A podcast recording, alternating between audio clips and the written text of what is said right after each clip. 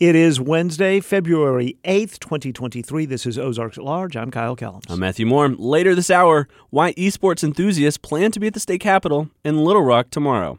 We'll start with a discussion about some of the worst massacres to take place in the United States.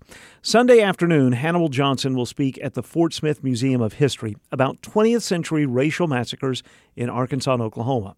He's a researcher and writer, as well as an attorney, who grew up in Fort Smith and now lives in Tulsa. His talk Sunday is Understanding Racial Massacres in Arkansas and Oklahoma, Elaine, Catcher, and Tulsa. Yesterday, I asked him about that word, understanding. Well, understanding these incidents really relates to coming to terms with the precipitating factors, the conditions that allowed these kinds of travesties to occur. And we know that this period was rife with such conditions. In fact, historians and sociologists often refer to the early part of the 20th century as the nadir of race relations in America. Nadir is just a fancy word for low point. And, and they use that phraseology because this was a period in which so called race riots were rampant all throughout the United States. In fact, the summer and fall of 1919 was called by James Weldon Johnson of the NAACP Red Summer.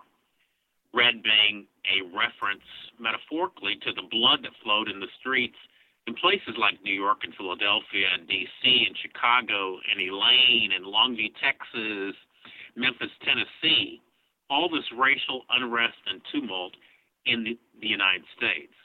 And simultaneously, this was a period in which um, black folks really uh, were terrorized by lynching, by, by mob and, and vigilantism that really threatened their, their lives, their well being, their property, etc. A good example of that is we think of the, the horrific Tulsa Race Massacre, which comes two years after the 1919 Red Summer. We also need to remember that there were almost three dozen lynchings in Oklahoma between Oklahoma statehood in 1907 and 1920, the year prior to the massacre here in Tulsa. So the conditions were such that it's not surprising that these horrific incidents occur. When we deny the humanity of, of anyone, we allow ourselves then to commit these atrocious acts against the other because the other is denied their humanity. We've only really in in for for many people only really recently learned of just the the extent of the atrocities in places like Tulsa and Elaine and I'm wondering, you, you just did a great job of spelling out, you know, that there, there, what was going on in, in the early 20th century. Are there particular sorts of um, uh, elements that that led these mobs to have these massacres, especially in Tulsa and Elaine? I mean, was there was there obviously there was hatred? Was there also fear of economic equity, things like that? we have to remember that the prevailing ideology of this period was white supremacy. And I know that that's jarring for for some people. Some people really don't want to talk about that that concept. Um, but the reality is, many people, if not most people, in that era who were white, believed themselves to be superior to other folks, particularly other black folks. And some of those people also believed that black folks in particular were subhuman. And if in your mind you are superior to someone else, and if, as in the case of Tulsa, that category of those people who are someone else uh, is faring well economically, I use the phrase cognitive dissonance. There's a misalignment in your mind between what ought to be in terms of the social pecking order and what is as measured by the reality on the ground. So violence, terrorism, is a one is one way really of reestablishing what you believe to be the right state, a state of equilibrium in terms of of the way society should be ordered. And that's certainly the case in Tulsa. This jealousy or cognitive dissonance played a big role in Tulsa, and to some extent in other places like like Catcher, according to to, to many uh, historians. Uh, land lust was a factor. That is, people believed that the land on which black folks settled could be used for higher and better purposes. It was actually in the wrong hands. So that, that was also a, a factor. In Tulsa, and probably to, to some extent in all these incidents that we're talking about, the media are an important element of the picture. The media in Tulsa, particularly one outlet called the Tulsa Tribune, published a series of sensationalized news stories and really um, toxic editorials that really fanned the flames of racial discord um, in the white community against the black community.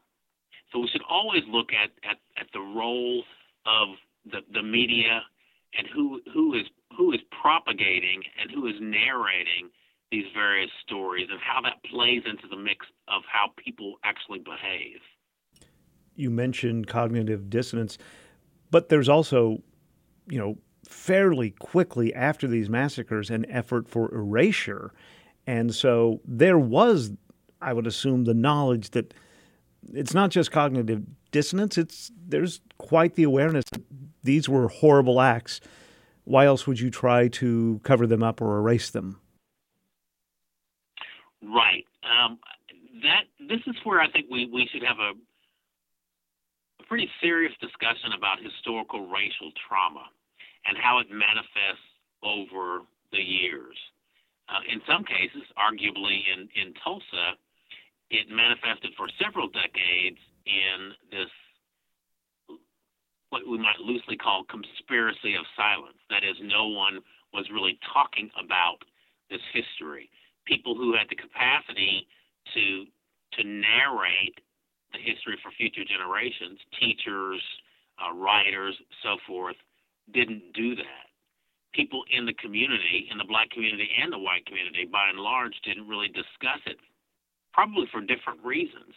In the black community, in talking with some of the survivors, most of whom are, are, are long gone, um, they talked about growing up in families where the elders didn't want to burden the children with these horrific tales from 1921. They wanted the children to, to, to grow up um, thinking about opportunities and possibilities, not thinking about obstacles. So they didn't really discuss this history. In the white community, shame was a factor in terms of uh, keeping this under wraps, not really discussing it openly. Again, that went on for decades, um, and that that's really part of historical racial trauma that we experience when these horrific events in our communities occur. You are the author of the play Big Mama Speaks, a Tulsa race riot survivor story. And I'm wondering, as the playwright, the the weight of the responsibility you felt putting those words on paper? Well, you know, the, part of the reason that I did the play, it's it's it's, it's really a vignette. It's a one woman, um, one woman, one act vignette is what it really is, and it's a survivor of the massacre telling her story. I believe the material, the substantive material around this history is so important that we need to develop a multiplicity of, of ways to communicate it. We know that people have different learning styles. Some are um, verbal linguistic, some are visual, um, some are kinesthetic. So, so I want to open this history up to as many people as possible by communicating it in as many ways as possible. So the play really touches people on an emotional, visceral level, and it shares the the, the history in a, a really um, understandable, digestible, uh, colloquial way that should appeal to a, a broad swath of the audience. You are uh, a native of Fort Smith, correct? Well, I went to I went to junior high and high school in Fort Smith. I went to Kimmons Junior High and Northside High School. I'm not a native in the sense that I wasn't born there. I was actually born in Clarksville. Never lived in Clarksville. Uh, when I was born, my family lived in Coal Hill, Arkansas. Do you know where that is? I've been to Coal Hill. Indeed, I do. And Coal Hill, which is a tiny town, and there was no hospital there. All my siblings were born in Altus, but for I, I still don't know the reason. But I was born in Clarksville. All right, I'm I'm wondering. So, um, you know, you're in the state where Elaine and other massacres happened. You're not that far, whether it's Clarksville or Coal Hill or Fort Smith, from Tulsa. I'm wondering when did you begin as a young person to learn about Elaine and Catcher and Tulsa? Sadly, I didn't know any of this history until I was an adult. Um, growing up in Fort Smith, 100 miles east of Tulsa, didn't know anything about Tulsa history. I came to Tulsa in the mid 1980s. I got really involved in the community. I came here to work for a law firm, but I got really involved in, in the community and organizations like the Urban League and so forth. I was asked to, to write a guest editorial column for the Oklahoma Eagle, uh, one of the black newspapers. I was asked to write a series about the Greenwood District history. The Greenwood District is this historical African American community here in Tulsa. That's when I really began to learn about the 1921 Tulsa race massacre. And subsequently, I learned about uh, Elaine, um, the Red Summer, so called Red Summer riots, and other, again, so called race riots that occurred in places like Atlanta in 1906. Um, East St. Louis, 1917. Springfield, Illinois, 1908, that precipitated the formation of the NAACP. And began to realize that that period was really rife with racial violence. I began to think about what it must have been like to have been an African American during that period when it was almost open season on on African Americans, given the, the race riots in air quotes and lynching all over these United States, and the, the status of the criminal justice system, sort of more generally. So there was the there were these extrajudicial things going on like lynching and, and, and race riots, but then even in the um, the, the formal legal process, the criminal justice system as it existed, it was difficult, if not impossible, for most black folks to get a fair share. It's important that we know this history, though, as ugly as it is. I call it hard history. Because if we're ever going to, to reach a place of equity, a place of racial reconciliation, we have to revisit our past and find out what it is we were meant to learn from it. It is so important eh, for the very reasons you just mentioned. But we can't let it be the only thing, you know, in Black History Month that's discussed, right? There's there's achievement, there's excellence, there's the present. So I'm not saying not talk about it at all. Obviously we have to, but but just not make it the only uh, subject of, of, of black America we talk about. Absolutely. And a great example is the is the the Tulsa story, the Black Wall Street story. It's not it's not just about the massacre in 1921. That that that's a bit of the story. It's like it's like a chapter in a book. But the book is really about the people who had incredible vision and built a community that became known nationwide as Black Wall Street. It's about those same people who nurtured that community and who resurrected the community after its destruction in 1921, brought it back to life bigger and better than ever, peaking in the 1940s. It's about all that. It's about tragedy, but it's also about triumph. February is Black History Month. I just wrote a, a an editorial column for the Oklahoman, the Oklahoma City Black, Oklahoma City uh, mainstream newspaper, and in that piece that I wrote, I talked about Black History Month, and I said, and it might seem ironic to some, if I had my way, there would be no Black History Month. And there would be no Black History Month because Black history, which is American history, would be properly integrated and infused into the history curriculum. And we wouldn't be setting aside one month to talk about this history. We'd be talking about it all the time as a part of our larger national narrative. Hannibal B. Johnson is the author of Black Wall Street 100 An American City Grapples with Its Historical Racial Trauma. He'll speak at the Fort Smith Museum of History Sunday afternoon at 1:30. The event in conjunction with 646 downtown. Tickets are required. Seating is limited. More information at fortsmithmuseum.org.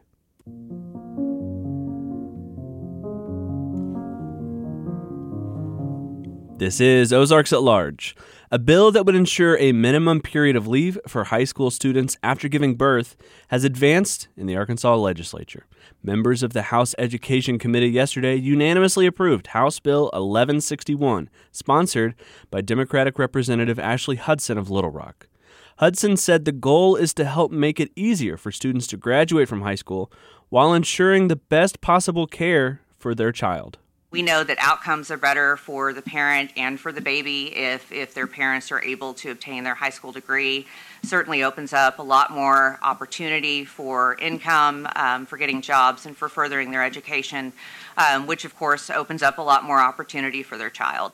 Under the bill, students would be guaranteed at least 10 days off from school after the birth of their child and be allowed to make up any work they missed during that time period.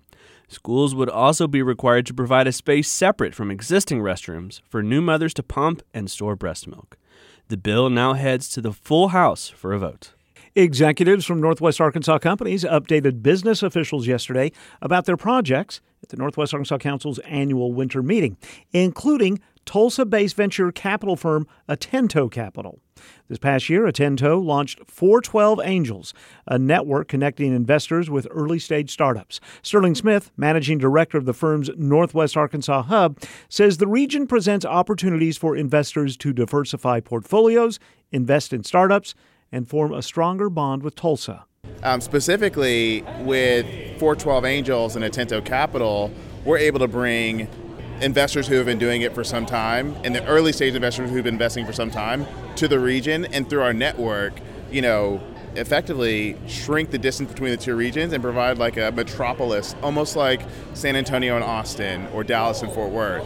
I think it's a natural partnership. Also, construction on Walmart's headquarters continues and is on schedule for completion. Tyson is working to consolidate its headquarters and create programs for moving families. These include a mortgage rate assistance plan and a U of A waiver program to have incoming families with college age children classified as residents, making them eligible for in state tuition. JB Hunt bought an $18 million business park near Lowell, and it will convert 39 acres in Benton County to a solar field. The field is expected to provide 70% of its corporate campus power. Simmons Foods is also consolidating its corporate offices and is focusing on workforce needs such as childcare. Have you ever wondered about the history of black people in this bubble we call Northwest Arkansas? Have you wondered about the current state of the black community in Northwest Arkansas? Have you wondered about what is being done about the black community in Northwest Arkansas? Well, hello. I am Caree Banton, Director of African and African American Studies at the University of Arkansas and host of the podcast On Undisciplined. And in celebration of Black History Month, On Undisciplined will be hosting a live podcast recording on Black erasure in Northwest Arkansas at the Squire Jehagan Outreach Center on Willow Street on Thursday, February 9th at 6 p.m. The panel will include Sharon Killian, President of the Northwest Arkansas Black Heritage Association, Tommy Davis, longtime resident and a descendant of the Northwest Arkansas Historic Black Community, Chris Seawood, a member of the Northwest Arkansas MLK Council, who will be given an update on the state of Black Northwest Arkansas census, an architecture professor Ngozi Brown, an expert on historic preservation in black communities. For more information, please head on over to kuaf.com slash live podcast. This is Ozarks at Large. If you know League of Legends, Valorant, or Super Smash Brothers, you know esports. Esports, competitive video gaming, is growing professionally and on high school and college campuses. There are national competitions and scholarships available for esports players. Tomorrow at the state capitol in Little Rock, advocates of esports will be touting their benefits, including Dr. John Price, the esports manager at The Ohio State University. He started the first collegiate esports program in Arkansas while he was at Henderson State in Arkadelphia. He says one of the best ways to describe esports is to imagine you're playing chess. And that on the other side of the screen, somewhere in the world, there's another person you're playing chess against. And essentially, esports, it, it is that. It, it's the playing against other people in different video games, whether that be something as traditional and well known as chess to something that's a little bit more exotic, like Rocket League or League of Legends, uh, et cetera. And really, what it is, it's just competitive. Uh, just competitive events using video games as the medium, much like a football, but played essentially in a digital uh, online universe. You mentioned one there just a second ago, um, and I've already forgotten the name. Rocket something. Rocket League, yes. Yeah. Uh, it, it's a it, it's a great one. Uh, it's very popular in high schools and middle schools. It's essentially think soccer with rocket powered cars. Traditionally, it's a team of three ver v three match, and uh, in that game, it's as simple as getting the ball into the goal, just like in traditional soccer. There are a couple of other added mechanics as you as you might imagine with a rocket powered car in a soccer stadium, but uh, you have a lot of the same elements you would see on the field: communication, lots of teamwork, plays even that are drawn up in practice beforehand. Uh, and so it's funny enough, a lot of the simple the practices that these students and such or players are engaging in are very similar, at least in the sense structurally, as you might have in traditional athletics. Before you were in Columbus, Ohio, you were in Arkadelphia, Arkansas, correct? I was, yeah. I was the uh, I was a professor of communications and the esports director at uh, Henderson State University. And was that the first esports sort of formal uh, collegiate team in Arkansas? Uh, it was, yeah. For the first one that not only uh, had its own facility, budget, uh, but we also had scholarships. We were one of the, I believe, the first one in the entire state to offer scholarships to students to come play esports at Henderson State. What would you say to people who are unsure about esports and, and maybe somewhere on the, the spectrum between uncomfortable and just naive? Mm-hmm. I would say at the end of the day, um, what it's doing for these students, and this is something that I found not only at a collegiate level, uh, but also at a high school and uh, middle school level is that it's providing an environment where students are able to come together in a uh, an activity they already have interest in, but beforehand, oftentimes wasn't something that was really thought of, right? And, and even your question kind of speaks to that, is that it's still something we really uh, don't consider uh, the, the, different elements. And there's entire student uh, populations that exist on these different educational levels of where they don't normally play uh, or uh, interact in other after school activities. That's one of the interesting things about it, of where uh, there have been a few different studies that have come out that range anywhere between 60 to 40 percent of the students that are participating in these programs are students that otherwise were not competing or being a part of any after school program. And so I think one of the biggest reasons it's important, and while we're seeing these pop up all across the country in every kind of level of education, is that it it appeals to an audience that before was not engaged in uh, the greater community that happens in schooling and education. And that's number one. The second part, though, is it is a launching pad for careers because many of the times uh, an interest in esports and such translates into an interest in different elements in STEM, it, uh, whether that be in kind of more of the computer science side of things, engineering. Uh, you have it. Uh, I've had students of every walk of life and um, degree come through my programs, and I think that's that's the larger, most important part of it when we're talking about esports at a collegiate level and getting scholarships. It is a launching pad for careers, and it's a chance for keeping students engaged in the community and campus that they might otherwise not have been a part about uh, without esports. Take me through what it is like for a spectator or a coach. Say it's Ohio State, I don't know, against Purdue University. I don't know if they have an esports team, but let's say it's a, a, a competition. What does it sound like and look like for a spectator? Well, uh, it, it, looks very similar to a broadcast you might see on television for a basketball game. So we do have casters and such, the broadcasters that shoutcast the matches. They talk about the plays that are happening during it. They give color commentary about the players and the larger programs. And uh, when you're in person, I've been to a lot of esports events, not only because before I was at Henderson, I also worked in the professional scene of esports.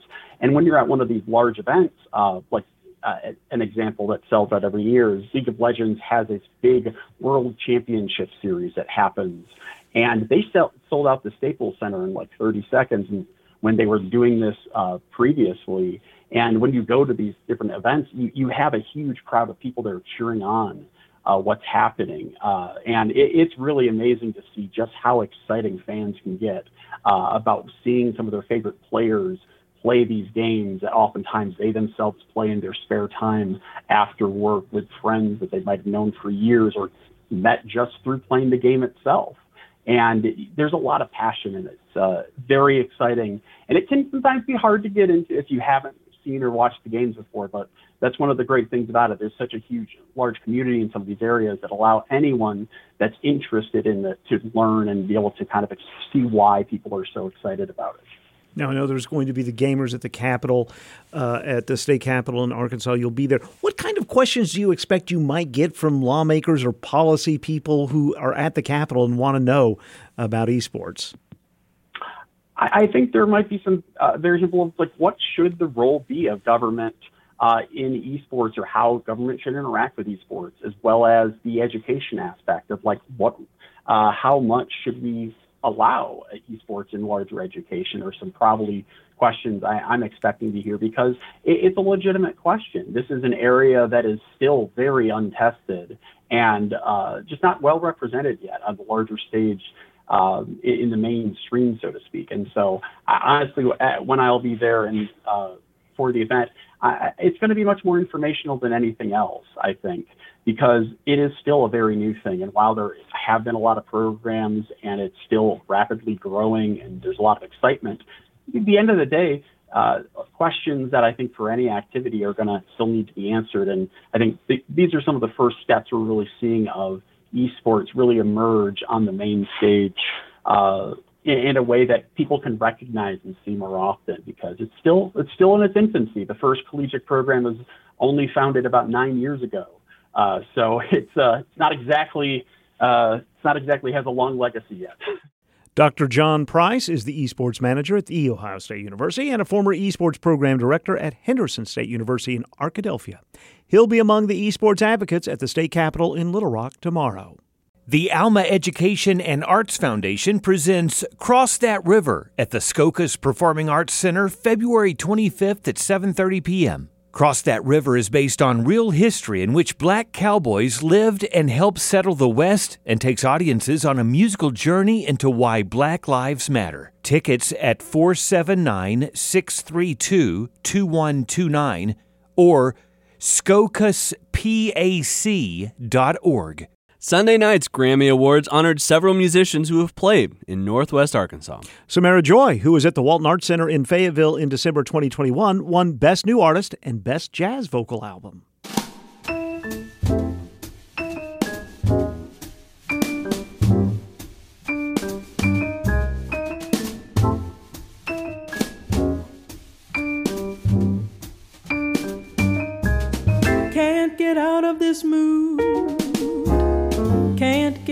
Over this feeling. Just can't get out of this mood. Taylor Swift, you've probably heard of her. she played at Clap Auditorium on Mount Sequoia early in her career, won the Grammy for Best Music Video. Willie Nelson, who has played the Amp, Barnhill, Private Parties, The Aud, Eureka Springs, Walton Arts Center, and probably 20 other area venues, was honored for Best Country Solo Performance and Best Country Album. Brandi Carlile, who was at the AMP last summer, was a co winner for writing the winner for Best Rock Song and won another Grammy for her performance of the song and another for Best Americana Album. Kirk Franklin was at the AMP last summer. He won Grammys for Best Gospel Album, Best Gospel Performance, and Contemporary Christian Music Performance. The Best Bluegrass Album went to Molly Tuttle, who played at the Fayetteville Public Library last August as part of the Fayetteville Roots Festival. Ashley McBryde, who won a Grammy with Carly Pearce for Best Country Duo Performance, played in 2015 in our very own Firmin Garner Performance Studio. Ashley spoke with Christina Carnatz in July 2015. Well, you are a, a singer songwriter. Yes. And I feel like, um, you know, there's a singer songwriter station on Pandora. Mm-hmm. You know, there's kind of this stereotype of, yeah, oh, of yeah. a singer songwriter. Yeah. How do you. I should probably be in a sundress and uh, calf high boots and a floppy hat right now, but I'm not. I'm in tattoos. Yeah. And jeans and Ariats.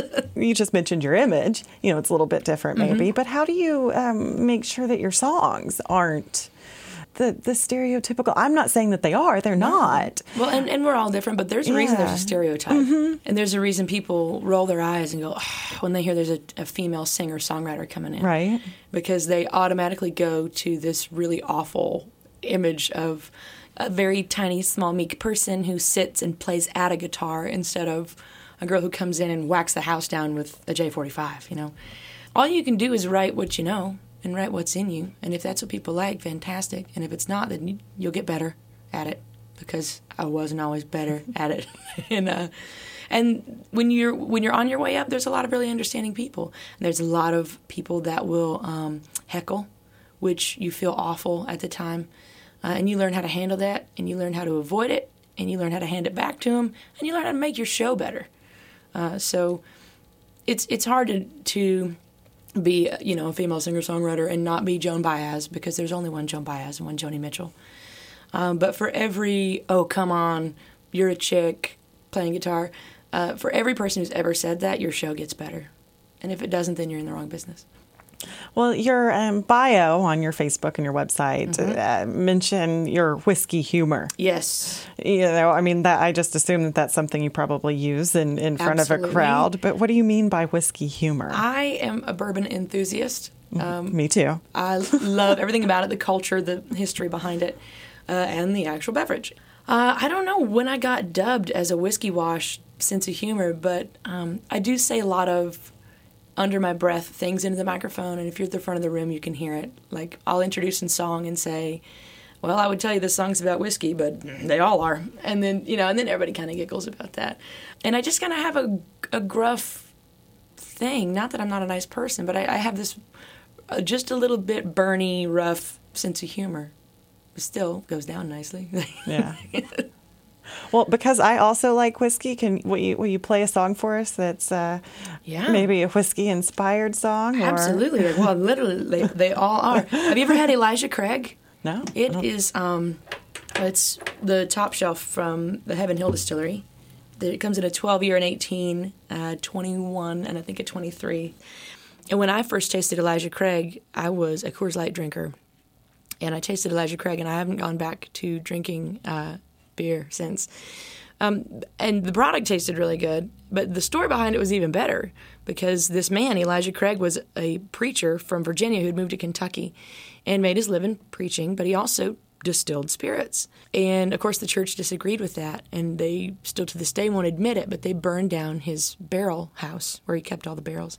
And at the time, whiskey was kept in white oak, and he had spent all of his money on these barrels, and they were all burnt. And so he went ahead and put his product in it in these charred oak barrels and it came out an amber color and tasted better than everything else on the market and he's called the father of bourbon.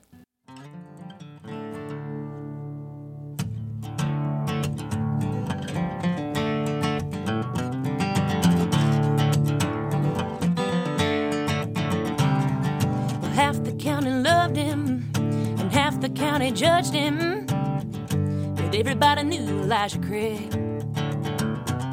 He was handing out salvation, it was there for the taking. The sermon and the bourbon, and they were hallelujah made. soul.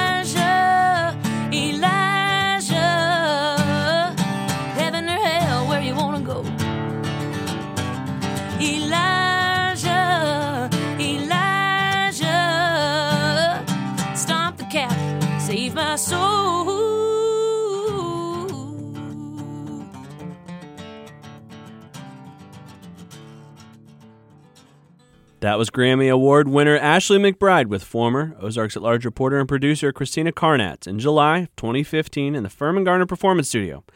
Also winning a Grammy Sunday with Firmin Garner Performance Studio Experience, Time for Three. They earned the award for Classical Instrumental Solo and were just at Walton Arts Center this winter. Meanwhile, two performers who played in Fayetteville in recent months were big winners at the annual International Folk Music Awards in Kansas City. Molly Tuttle won Album of the Year for Crooked Tree, and Anais Mitchell, who also played in Fayetteville in 2022 as a guest of Fayetteville Roots, won the Song of the Year award for Bright Star.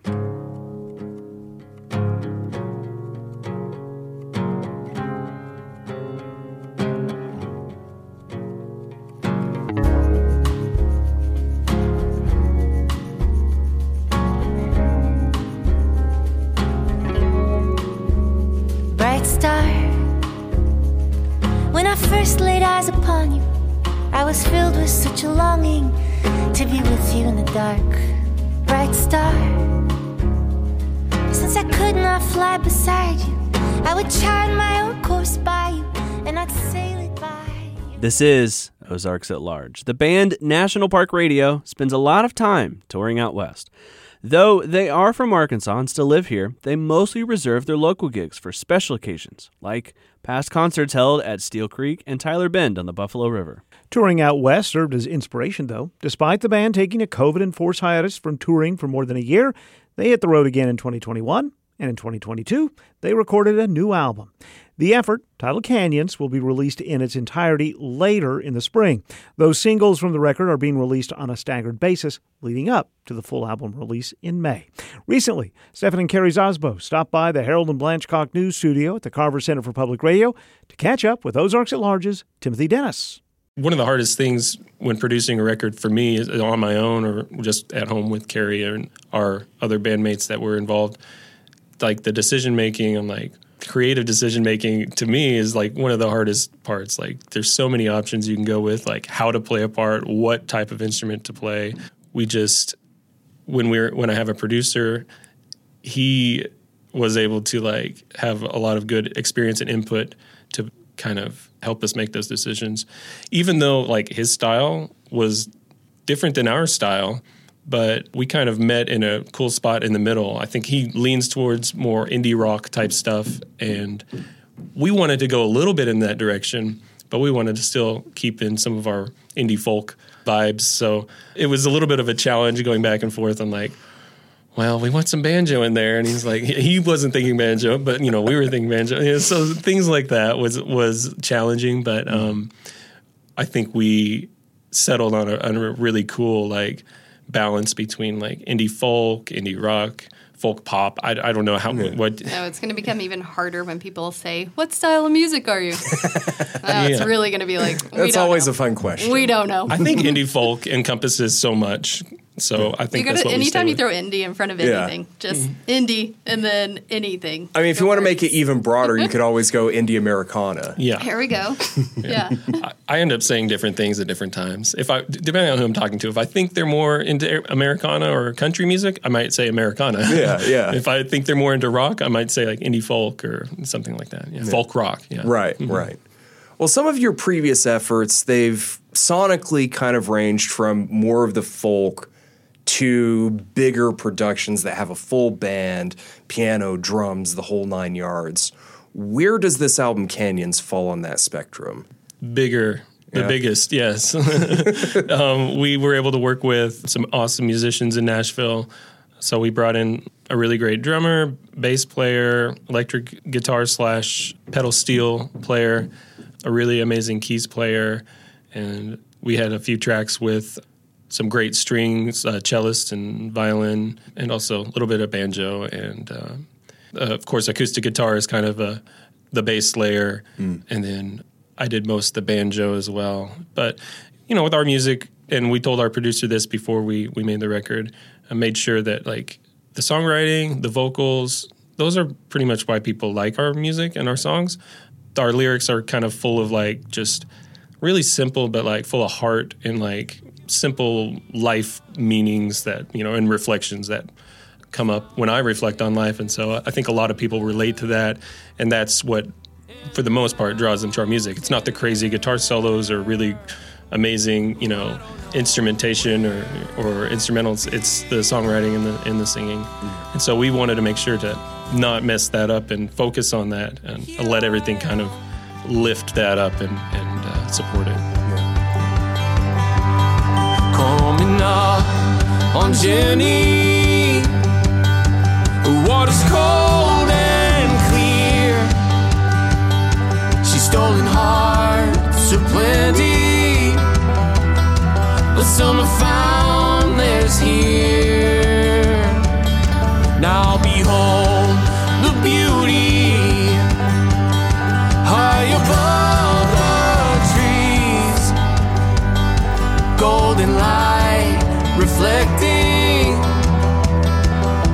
snow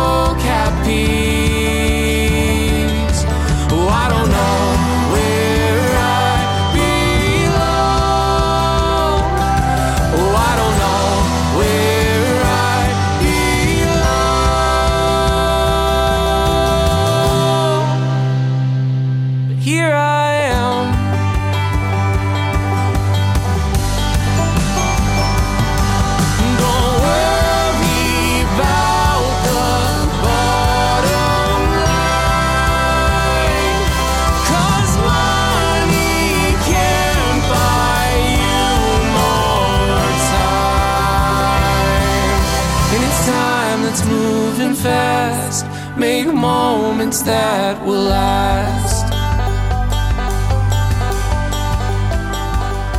So you mentioned that y'all tour out west quite a bit, and you've made that loop from here to California and back quite a few times. So many times.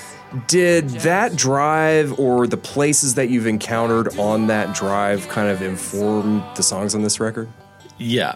uh, a lot. I think the, if you even look at the the title of it, it's called Canyons. I mean, I don't know if we technically have any canyons here in Arkansas, but the canyons that are kind of referenced. I mean, it's it's a little bit the song Canyons on the record is a, is kind of a metaphor, but definitely the visual inspiration that I get when I think of it is like the canyons in, in New Mexico, Arizona, Utah. And we've spent a lot of time out in those areas just like in awe of, of some of the places that, that we get to see. But, you know, aside from that, there's also, you know, our first track, Wander, it mentions like going out to like the Tetons and and coming back to Arkansas and just kind of a lot of things just that kind of reference some of the places we've been and enjoyed. There's a song called New Mexico that's kind of it's kind of a love or lost love song, but like it still is in the setting of like a desert night sky somewhere in New Mexico. There's a song about California Oh, yeah. in there too, though. Definitely references to California. We're gonna Yeah. get every state eventually. Yeah. No, we did at one point though, like listening back, be like, "Oh, oops, we mentioned a lot of states." The, the cool thing about doing that is then when you go to those places and mention their place that you're playing to them in, they cheer. They get real and they're really excited. happy with it. right. The album art uh, features a canyon. Was that based on a specific place, or is it more of like an abstract canyon? yeah, so I did all all of the album art and like all the hand drew everything, the whole inside spread, all of it. So I would say it is definitely just based on all these desert canyons that are just so fun to see and explore, and they feel like these secret little hidden worlds. And definitely one of the best things in life is somehow just like standing in the desert at night is incredible. I don't know, just like the silence and the, just the feeling. And so the cover is not necessarily a specific place, but it is a specific feeling, I, feel like. I think we got the inspiration from some of the, like the Slot Canyon type of places, Yeah. like out Mm-hmm. in Arizona and, and Utah and stuff. Yeah. Like, yeah, I see like if you look at the cover, it's like the entrance to a canyon, and it's kind of illuminated by maybe like a campfire that's just back in there ways, and the night sky above yeah, it. so he, he basically said, this is what I, because I draw and he doesn't really draw. And so I get a lot of the people who draw probably get a lot of this as well. Somebody else with their vision being like, this is what it looks like. Now make that. and so I did my best on that. And then, but then I was like, but I'm going rogue on the inside. Don't tell me what to do. so I just did what I wanted on the inside. So yeah, Timothy hasn't you haven't seen the inside yet, but it's like a depiction of a Arches National Park, I think, It with is. like a raven kind of looking and like the night sky It and a is, big but moon. it's a there's a ton. The most meaning we've ever put on any album art is probably inside that picture, and most people are not going to get it. It's a lot of like So- she, she loves Native American like culture, Yes, and so, there's a lot of kind the, of references. The Native American folktale of the raven being the creator of you know all light, so the moon Right. and the stars and everything on there is specific to being from that land down to the colors in it are mm. actually pulled from the Native American pottery from that region. Well, y'all are releasing this album soon, but you're doing it in a little bit of a different way, right? You know, we're, we're independent at this point still. We have a booking agent, but aside from that, we're like doing our own thing. And so other musicians could probably relate, but like releasing music online, it's just constantly changing and evolving.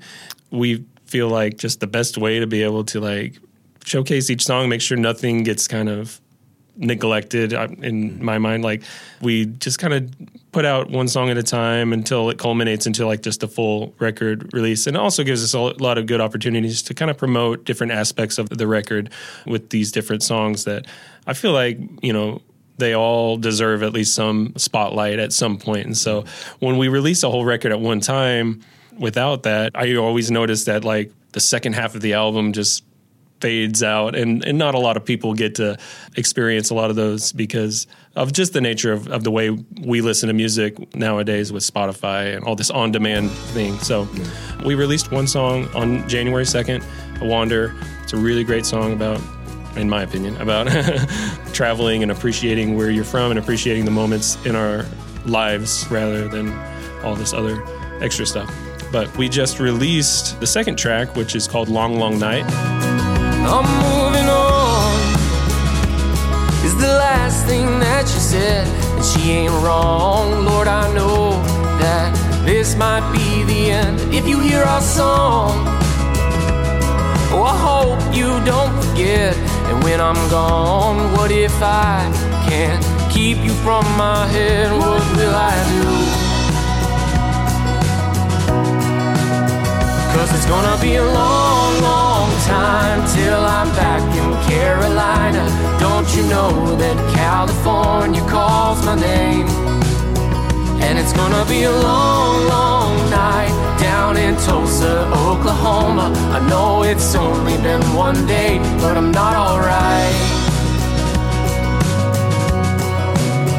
Westbound 40 through Fort Smith, Arkansas. The road is lonely, load is heavy.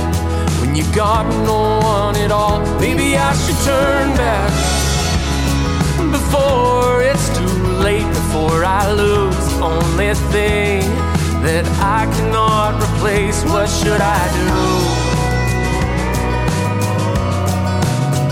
Cause it's gonna be a long, long time till I'm back Carolina.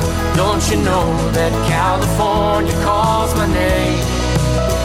And it's gonna be a long On Valentine's Day, we're going to release a really cool duet between me and Carrie. It's kind of a love song. And yeah, every two weeks, every other Monday after that, it's going to be release day. And we're just kind of be able to showcase each song as it comes out. And uh, it'll culminate into the kind of full final release um, sometime in May. In my research this morning, I realized this is 10 years since you released the first National Park Radio EP. Mm-hmm. Do you ever sit back and think about that you've been doing it for 10 years, like writing songs under this band name, and you're still at it? I did think about that. Then, then I think about I read stories about bands who are like, you know, the 10 year mark is a big deal. A lot of bands play and are out for, you know, 10, 12 years. Then they start actually doing things in Right. the industry. So we're just kind of growing up. You know, we've evolved so much in the past 10 years. Carrie wasn't even a part of the band until 2017. And so we're just kind of, I still feel like this is a new experience. And we're always just constantly changing and evolving. And it's honestly, I think this is the best thing we've done yet, and there's definitely more to come down the road. But yeah, I do reflect on that ten years. I'm like, It, it is hard to not, and I would think anybody who's doing this or anything creative for so long could look at it and think like, oh my gosh, 10 years and this is where we're at, you know? And there are moments where you have that when you're exhausted and you're mm-hmm. working very hard and you're sleeping in a Walmart parking lot again. But then you also look at it, we have no interest in fame as the definition would put it. There's no goal in the fame aspect of it for Mhm. us. Very little interest in that. And so when you're not focused on necessarily that, then it's like, well, then so what? What are the years? You know, like they Yeah. they don't mean much whenever you look at it like that because you know we go and we play these shows. It's really unbelievable the messages and even just the people in person who come up to us and they'll be crying. You know, which I will admittedly tell you I do not handle well. so I usually Yeah. pass them to Stefan and be like, ah, take this person. You know, because like they've been so emotionally touched and it's done something like bigger than we could ever imagine in these people's lives. And it's the same with just messages we get and stuff like that.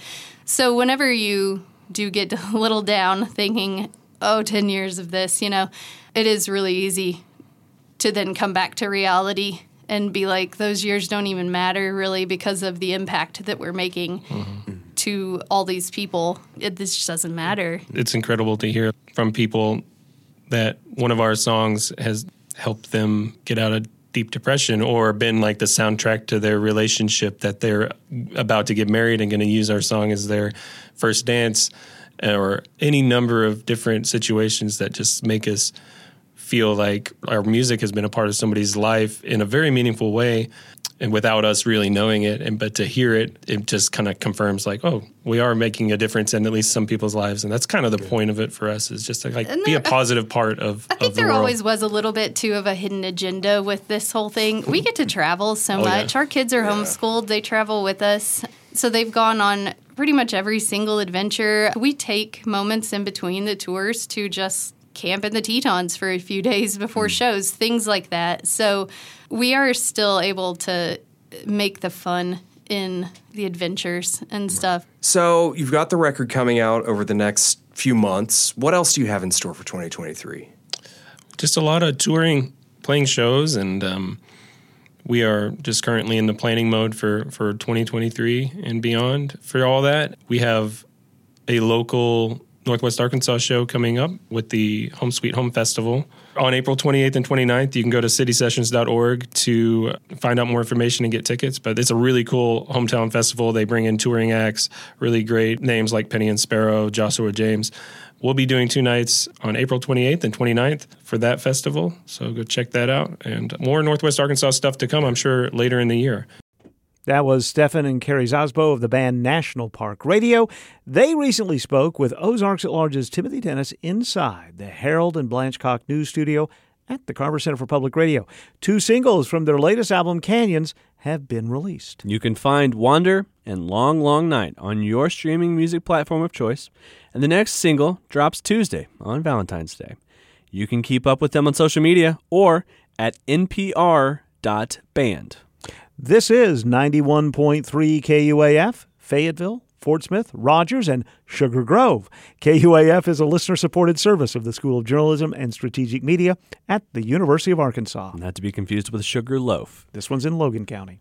Contributors today included Timothy Dennis and, courtesy of the Wayback Machine, Christina Carnatz. Additional content today provided by the newsroom at KUAR in Little Rock.